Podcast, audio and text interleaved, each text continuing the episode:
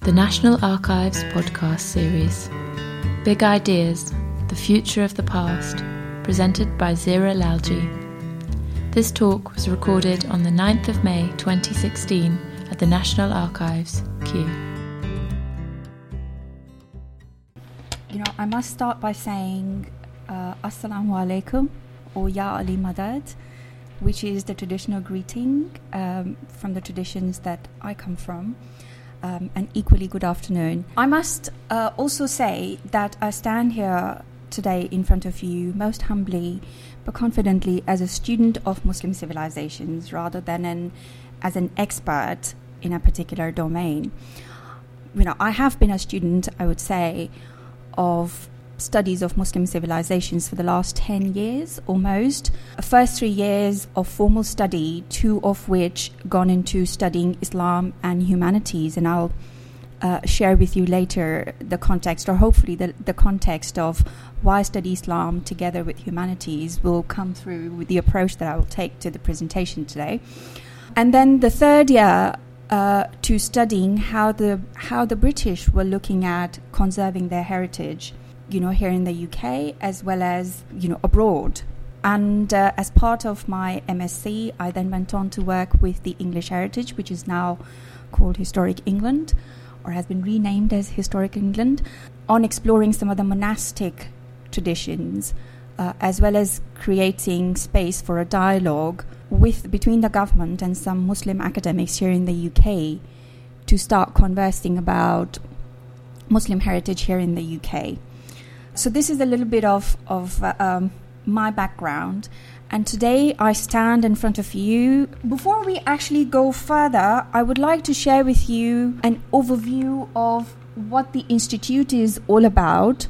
Although my talk today is influenced by the Institute's position of looking at Islam both as a faith as well as as, as a civilization, any and all views presented here are my own musings and they they don't clash necessarily with the institute's position, but institute may differ from any particular stance that I would take. But broadly speaking, the Institute of Ismaili Studies was founded in 1977 and its programs encourage a perspective that is not just confined to the theological and religious heritage of Islam, but also seek to explore the relationship of religious ideas to broader dimensions of society and culture.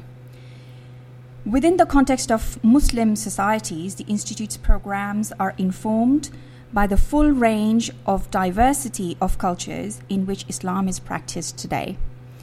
And I guess this is one of the key features that differentiates the study of Islam at the Institute from various other endeavors around the world because we are educated to look at Islam in its full breadth as a civilization, as a faith that inspired and gave rise to a civilization, rather than in a narrow sense of of what one would call ibadat or one would call prayers and tenets uh, would be. So, you know, within this context, uh, what I've prepared for today is is a short but contextual exploration of some of the early manuscripts from Muslim civilizations. These are the folios that I'm going to show you here. They have been in the custody of the in, the Institute of Ismaili Studies since they were acquired, and very recently, some of them, not all of them, have been moved out to the Aga Khan Museum in Canada, which is a which is a new entity that specializes in conservation. Then we would, I would like to share with you a glimpse into the history of Ismaili Muslims, again through looking at uh, some of the texts, and then woven into these these two aspects, there would be some research and publications that are done by the institute, um, as well as a couple of digital adaptations. These are creative digital adaptations that are undertaken by the institute, and then leave you with the final note on some of the other cultural interventions undertaken by the Aga Khan Trust for Culture. So this is more or less the skeleton of of what we're going to be spending time on today. So to start off with, the Holy Quran, as you know, has been an inexhaustible source of intellectual and spiritual reflection throughout the Muslim history, giving rise to exquisite calligraphic art on the one hand, but also to ever proliferating commentaries and interpretations. Many of these have remained accessible only to scholars and specialists because they are intellectually demanding. However, there are some commonly written commentaries uh, and works which remain untranslated and therefore um, are only accessible in the primary languages. In these folios, what I have prepared for you is a glimpse into how we can look, perhaps, looking at the Quran as a script in progress rather than as a given um, solid word by word command, day one or the birth of Islam. Um, so, what I've chosen here is a few folios and leaves from very early Qurans uh, dating back to the 8th century, where you can possibly appreciate the evolution of, of script itself, and with it, you can see the development in tandem of an emerging um, civilization step by step.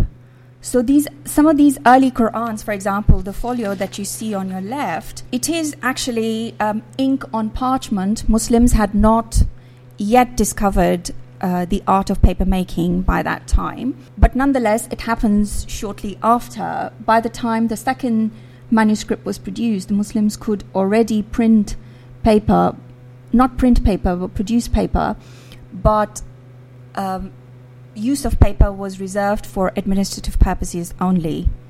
So both these manuscripts are still on on parchment, and you can see for those who are familiar with the Arabic language, and particularly with any readings, contemporary readings of the Quran, you would notice that these manuscripts are completely missing what we would call diacritic marks. These diacritic marks are pretty much like accents in Latin or French, which give the right intonation and the right way of reading the text. So it is quite intriguing that you know some of the early scripts they were completely lacking that kind of a system to assist the reader meaning which that multiple inferences can be made of it a is that quran as the word suggests or means speech is actually a compilation of the sayings and utterances of Prophet Muhammad himself at various occasions. These various occasions could have been any ranging from resolving a dispute to giving someone an advice to attending a funeral, um, etc. And all of these verses that are, or revelation as it was called, or, or it is it can be broadly rendered into and then verses are these um, specific utterances these were memorized by people so by the by the time the prophet muhammad passed away in 622 there wasn't a written quran as such that was left behind so not until after 20 years that the first first endeavor begins of the compilation of the Quran. So there are several complexities in relation to, you know, how do you now look into an oral tradition or oral culture and translate it into the written word. And from this endeavor emerged a whole sciences, one can argue, of how the Quran should be compiled, how to authenticate which reports and which not, etc. So, in other words, there is a big process that goes with compilation of the Quran. And as a result of that, there are three different distinct corpses of materials that emerge. One is the Quran itself, which is the direct revelation and the word of God. Then there are ahadith al-Qudsi, which are revelations by God, but Prophet said that these were in contextual understanding, he he kind of added some of his own interpretations into them. And then uh, finally, the ahadith, the hadith literature, which also emerges from what I, I, shouldn't be saying that what doesn't make it into Quran, but there is a massive, massive exercise of what constitutes Quran and revelation and what does not. Right. So the ahadith, for example, are compilations of the sayings of Prophet Muhammad, which do not become canonized until 200 years since after the death of the Prophet. So, again, an exploration of these kind of early manuscripts as a student to me, it led to uh, a sense of appreciation of emergence of an entity rather than an entity well defined at the time. This again is a is a very early manuscript from North Africa. Uh, it's on vellum with opaque watercolor gold and ink. And again, it is from a different dynasty. So, although the earlier manuscript was also from North Africa around the same time, you can see that a kind of a royal patronage is quite visible here. And you also notice the red dots here, they're not so visible, but the red dots, if you see them on the script, this is one of the first or earliest attempts to intonation of the text, right? So again, this this is this is quite an exquisite piece. Um, um, as I mentioned earlier, that this is also now housed at uh, the Aga Khan Museum in um, in Toronto. The next piece I have is pretty similar, but now here you can see that not only the intonation marks are there, but also the diacritics are there. You see some small lines, double lines. This shows that within the same century, the script is, is advancing. It is also because, you know, within the course of a century and a half, Muslims came to rule a vast expanse of territory, ranging from Arabia to Middle East to to further into India and Central Asia. It was um, it was a necessity, actually, for people who were not able to re- or who were not native to Arabic to be able to read the Quran uh, properly. So, in that sense, the scripts are very much responding to the political uh, and geographical changes that are happening within the community. But mind you, these um, scripts are not necessarily for the public, as we know. These are usually sent out to from the central rulers or f- from the caliphates which were the central powers, to their then emirates or smaller uh, representatives everywhere, which marked the ruler's authority, the caliph's authority over the matters of faith, as well as set out a monumental image of. Um, of that dynasty times, yeah, some of them were actually kingdoms. They were not necessarily like the Mongols, for example. So, a couple of further manuscripts which are you know, showing developments in the same lieu. This is a very famous blue Quran, again found from North Africa, Iraq, or Iran, is again a, a good example that both styles are still in prevalence. You know, so you don't necessarily have diacritic marks on every single script that goes out uh, in the time. But by the time you reach the 13th century, mid 12th century, and the 13th century, you see that there are, there are pronounced standards now which have been set out as to how to read the Quran and the whole process of the compilation, from the compilation to how to make it accessible to these various ethnicities which are now becoming Muslim, how to make Quran accessible to them, and how to make them make it readable properly, it takes a few centuries. So this was, you know, a short glimpse into kind of what, what I found fascinating about the compilation and about the, the scripts an evolution of scripts in the of the Quran. Tailored to this, in tandem to these manuscripts, what I would also like to highlight that there is a civilization there is cultural development and there is civilization that is growing together with it. So, of course, there is intellectual endeavors, there is art, there are um, artistic endeavors, and within the realm of intellectual endeavors related to Quran, um, there is a vast corpus of what we call tafsirs or Quranic commentaries, which are available, but which have been very little studied in English for scholarly purposes.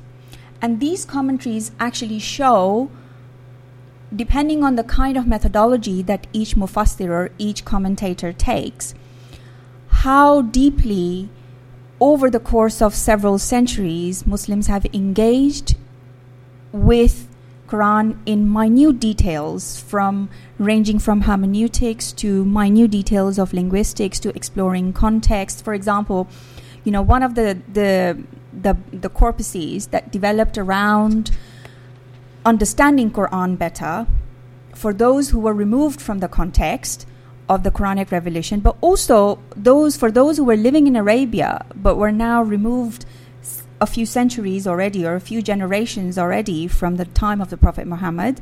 There is a whole corpus within the, the commentary text called Asbab al Nuzul, which is the reasons for those revelations, is to contextualize those verses in a way that they become comprehensible to the people. And that shows a great intellectual endeavor which went on, and it's it's in its um, early phases of research at the moment. The Institute of Ismaili Studies is actually take, undertaking some some of that research under its wings. So we have under the Quranic Studies department or unit, we have a lot of books that have come out already relating to the the tafsir tradition, which is the commentary tradition and there is more being printed. And the Institute's vision by conducting research into and teaching about the interpretive traditions is to advance knowledge about the entire spectrum of traditional sources and to promote a general understanding of the plurality of interpretations throughout the history and the various historical contexts. There is an endeavor that looks into the types of methodologies in particular, which have shaped those contexts and how those commentators have responded to those contexts. The Quranic Studies series actually aims to to develop materials which are from broad chronological range as well and they want to make it available translate into English and make it available to a more wider audience in the world. So that is more or less, you know, the Quran and the segment on the, of the Quran and its and a few initiatives at the Institute. I would conclude here and then go on to some of the early encyclopedic traditions that developed over the 10th and 11th century CE. And these are particularly these epistles or Akhwan al-Rasail, epistles as Rasail of Akhwan al-Safa, they actually um, were written with a particular goal. This is a text from the classical period of Islam where Muslims have now become familiar with the Greek texts. Various different sciences are now already at, a, at an advanced understanding stage, and therefore the question uh, of the need of religion. So, this is a time when there is a, a very, very sharp difference between those who are proclaiming the tradition to remain as is, to those who are theologians within the community, to those who are philosophers. And to some extent, this is a period of an internal conflict based on these different domains of knowledge, each, each wanting to claim the totality, the absolute authority over what an understanding of human existence in this world is. Um, and written in this time, actually, Akhwana Safa is a, is a very extensive work. To give you a glimpse into, into this, not a glimpse, I think this is about the only slide, but to, to a little bit of a context, that, you know, like our today's essays, each of these epistles actually start with a particular goal. So the Institute has published all these translated works. So, the epistles, like our essays, each of them start by stating its particular goal. All of them contain a core of technical teachings and a conclusion regarding to the haqiqah, which is the inner meaning of those contents. The text contain frequent invocations to the learning brethren, the brothers, that is, the elect who are studying these sciences, that enhance their didactical and exhortative style. These invocations mean that the students will be awakened from the sleep of the matter and the negligence of ignorance if they apply themselves to the study with the assistance, ta'id, of the Spirit coming by God. One of the most prominent features of this encyclopedia is its reworking of foreign science contents. Various cultural elements come together in the epistles Babylonian, Indian, Iranian, astrological, Indian and Persian narratives, biblical quotations, um, etc., and also references to New Testament and Christian gnosis. A very good survey of these can be found in Netton in 1991. Most attention in the epistles, however, has been paid to the Greeks from the so called pre Socrates time to Plato, Aristotle, Plotinus, and Stoics. The Ikhwan, for example, are well informed about the Platonic view on pleasures and about Plato's concept of the soul as consisting of three distinct parts the rational soul, which resides in the head, the irascible soul, which resides in the heart and is the seat of courage, and the appetitive soul, the seat of desire, which resides in the abdomen. So, the sense of what constitutes as a truly Muslim science, according to the epistles, is largely a product of the, the ideological commitment of the authors themselves.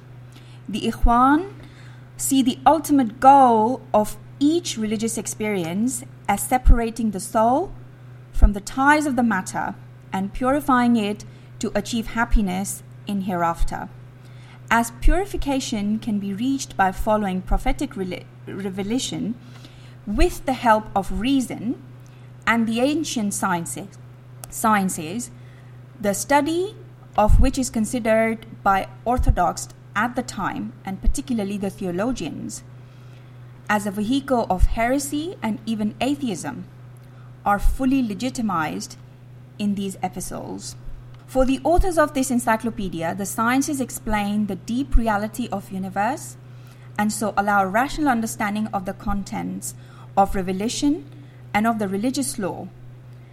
From the standpoint of Muslim religion, the encyclopedia represents a possible solution to the problem of reconciling reason and faith, philosophy and religion. And there are other texts dating back to this time. One of our very well known uh, within within the community tradition internally, intellectuals called Nasir Khusro. He wrote a particular treatise on reconciling reason and revelation as well. So, reason and revelation uh, was very much um, a topic, a current topic at the time. Following on from here, this is the second segment of the large corpus of um, of the text that I wanted to bring apart, about. The third corpus, part of which is in the collection of the Aga Khan Museum, but not all of it, is about the collection of stories. We all know about uh, the Thousand and One Nights, for example. So in the same lieu, uh, this is another col- collection of stories called Kalila wa Dimna, which is a story of um, of a jackal who becomes envious of the lion, the king of the jungle, lion's friendship with a bull and how cunningly he works his way to get them both to to quarrel with each other and then to finally you know w- which leads finally to the death of the bull basically but this particular text has got several stories within it for example this this manuscript is about the story of crows which is um, you know, this flock of crows is harassed by owls, and then the crows, instead of fighting back with force, they fight with intellect. They fight with with strategy. So, in this entire in its entirety, this corpus or this book is rendered as a good leading political text for for those who are you know in the various ranks of um, of leadership. And it's been like this, it's been regarded as such for the last 1200 years almost. Before I move on, actually, this, this text, as a student, for me, it is also significant, and that's why I've brought it here to your attention, is that this is also a borrowing from the ancient Sanskrit text Panchatantra.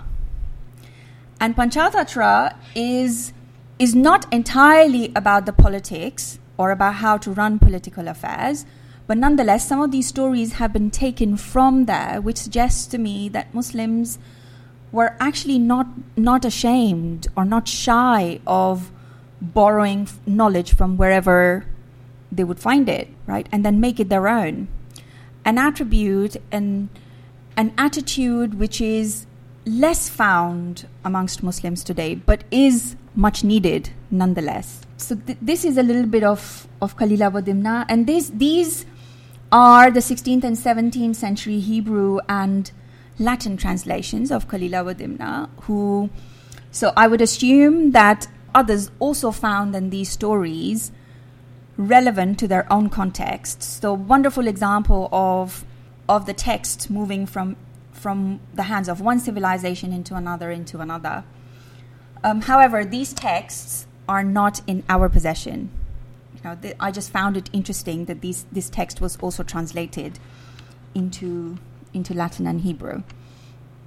Large collection of manuscript materials at the Institute of Ismaili Studies is from the Fatimid period, which is when we, the Ismailis, were ruling North Africa. This was the, you know, within internal references of our own history, this was the classical period where the Fatimid Empire grew from North Africa, which is present day Tunisia and Algeria, into Egypt. The city of, of Cairo was founded by one of our Imam Caliphs, Almoez, of whom the, His Highness uh, the Aga Khan IV is a descendant. So they founded the city of New Cairo, which was a palatial city at the time. And again, at the peak of their their endeavors and their their splendor, they had they sponsored great intellectual endeavors, and we have a vast corpus of these available at the institute for a study. Some of the pages are very fragile, but they are nonetheless um, available through other means like microfiche or or I would say um, sometimes even by fax, right? But materials which are not faxable, uh, which are not microficheable. So I wouldn't go into the details of which manuscript comes from whom, but most of these manuscripts represent some of the great thinkers of of the Ismaili world itself. Then you know, after so the Ismailis rule East um, Egypt, and then you know expanded from Egypt into parts of Middle East. At some point, they they ruled Mecca as well, and then India for about 200 years. So from 909 until 1171, which is where they began to disintegrate from within. And one of the viziers within the Fatimid court, Salahuddin Ayyubi, he overthrew finally the Fatimids and founded the Ayyubid dynasty. This was the time when the Ismailis they had to to go away from they had to vacate Egypt and they came to these obscure landscape of Iran and they lived in these mountainous uh, fortresses and you know secluded isolated premises and for the first 10 years or so there were intense civil wars from the Seljuks, which were also a, a ruling dynasty in the region at the time. But nonetheless, there are some great preservations of, um, of intellectual endeavor throughout this period, which are also available at the Institute for a study, and a, a glimpse into the castles and you know some stories and narratives about how the Ismailis managed to survive the Mongol invasion have been preserved and have been uh, have been told by Nadia in her book of surviving the Mongols. In the same lieu, what happened was when we vacated Egypt and we went into Persia, from that current also developed a current of um, of dawa, which is the the summoning people to the religion in in India. You know, uh, early dawa activities were there in India. Some would say since the early 10th century, but nonetheless, not until the 13th century we find some material evidence of you know the Ismailis wanting to now also establish themselves in India. And Indian Ismaili history is very, very little studied as compared to the Fatimid and the Alamut period within the institute, but nonetheless, it is one of the living traditions and one of the one of the very widespread traditions in the contemporary world of Ismailis today. So, Institute has a lot of manuscripts, digital archives, photographs, etc., from this period as well, which are currently in the process of cataloging. Having said that, some of the published manuscript collection catalogs of the Institute are these, and uh, there are more coming. Particularly of the, the script that I showed you here, this script. The Ismailis, because they had to, after the Mongols, the Ismailis came to, the Shia in general and the Ismailis in particular came to be persecuted. So they had to live in taqiyya or in disguise. And several hundred years they lived in disguise. So, for example, the far right manuscript page is the 99 names of Allah, but not written in Arabic. This is written in a script they developed called Khojki, which is just a script. You can write any language in this script. So, this is one of the tools which they developed to survive in, in what could be otherwise a hostile environment. And some very interesting manuscripts from this time uh, survive today.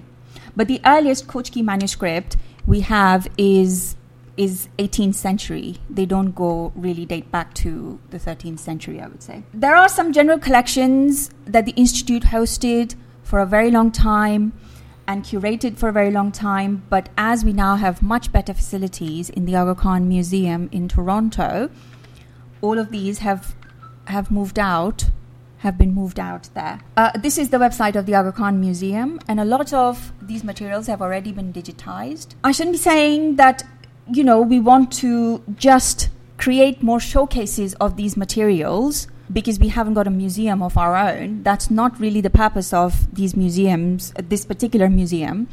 It is rather an endeavor, as His Highness has put, to bring civilizations together, to create dialogues, to get people to talk about each other and take interest into each other's pasts and fates and histories. So, in that sense, um, the Aga Khan Museum's got a, a vast mandate. These materials, based on you know what we have discovered, you know one of the challenges that one finds not just as a student but also as an explorer within the Islamic studies, is that materials are fragmented. You know, you find a folio of the Quran in one place, 10 somewhere else, 15 somewhere else, and, you know, 50 probably in someone's house that have never been found yet. This is one of the major difficulties of, of being able to study, you know, the, the context of the various Muslim civilizations and cultures so, but nonetheless, you know, whatever we have available, some of these books are of good educational value, which are being taught into our religious schools of the Ismailis, and they have been completely revamped from the doctrinal, um, theological perspectives into a much wider, broader context of Islam within which we now see ourselves and feel more confident because we are no longer in that taqiyya, we're no longer in in a period where we must um, protect ourselves from any potential persecutions. So we're, we're fairly open as Ismailis about who we are, but within the context of the larger um, Muslim community, the global Muslim community, which is referred to as Ummah. And Ummah is not just one, one interpretation, Ummah is several interpretations. And these interpretations are of how different people either earlier or throughout the history, have interpreted the key messages of the prophetic revelation. That is where the differences lie. But that is also where the richness lies, because then we have a plurality of, of interpretations. We have, therefore, a rich understanding of Muslim civilizations um, at our at our disposal. I think the time would not allow us to look into a couple of digital renditions. These are a couple of digital renditions that we have launched on our website. For example, this is a rendition of a 11th of an 11th century travel log by the famous uh, Nasir Khusro, uh, and he went up to 42. Well, 42 well researched, but there are possibly more destinations that he went to. You know, he set out from Balkh and then took a long round back to Balkh throughout the Muslim lands. Uh, and he's left a very rich travel log. So, what we've done is um, we've digitized parts of it and we have re-rendered you know parts of it into into modern language for modern audiences. This is available at www.nasirkhusro. No, not org. I'm sorry. That's for the AKDN. www.nasirkhusro.iis.ac.uk. Uh, based on some of the data that we had to our disposal, uh, we've also we're also in a process of rendering the Fatimid Cairo in a 3D web um, format for the first time ever. And this has been a massive undertaking by some of the volunteers within the community. So, again, the Institute is hosting uh, and has provided the research and other uh, supports, but largely it's the volunteers within the community who are working on a on a digital rendition. So, for the first time ever, our students in the classrooms, religion, religious studies classrooms, would be able to see the splendor uh, that their ancestors lived, you know, about a thousand years ago.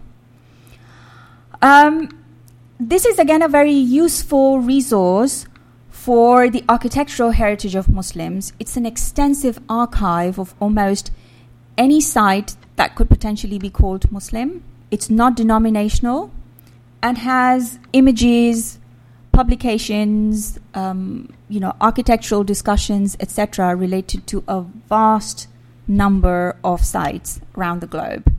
And this is an endeavor of the Aga Khan Trust for Culture, which is our sister organization. Aga Khan Award for Architecture, again, is a huge archive as well as being an award for, for the architectural endeavor with a difference, architectural endeavor that works with the tradition, with the modernity to meet the needs of modern uh, societies today. And finally, Aga Khan Historic Cities program is actually active on the ground, conserving real estates and, and assets, but mainly from a sustainability point of view, is the, the key aim as that of the Aga Khan Development Network is to raise the standards of living, is to enhance the quality of life wherever the Muslims are. So, most of these initiatives, cultural initiatives of conservation, are geared towards enhancing the sustainability and the, the economic and, and cultural development um, of the local population there. Thank you very much.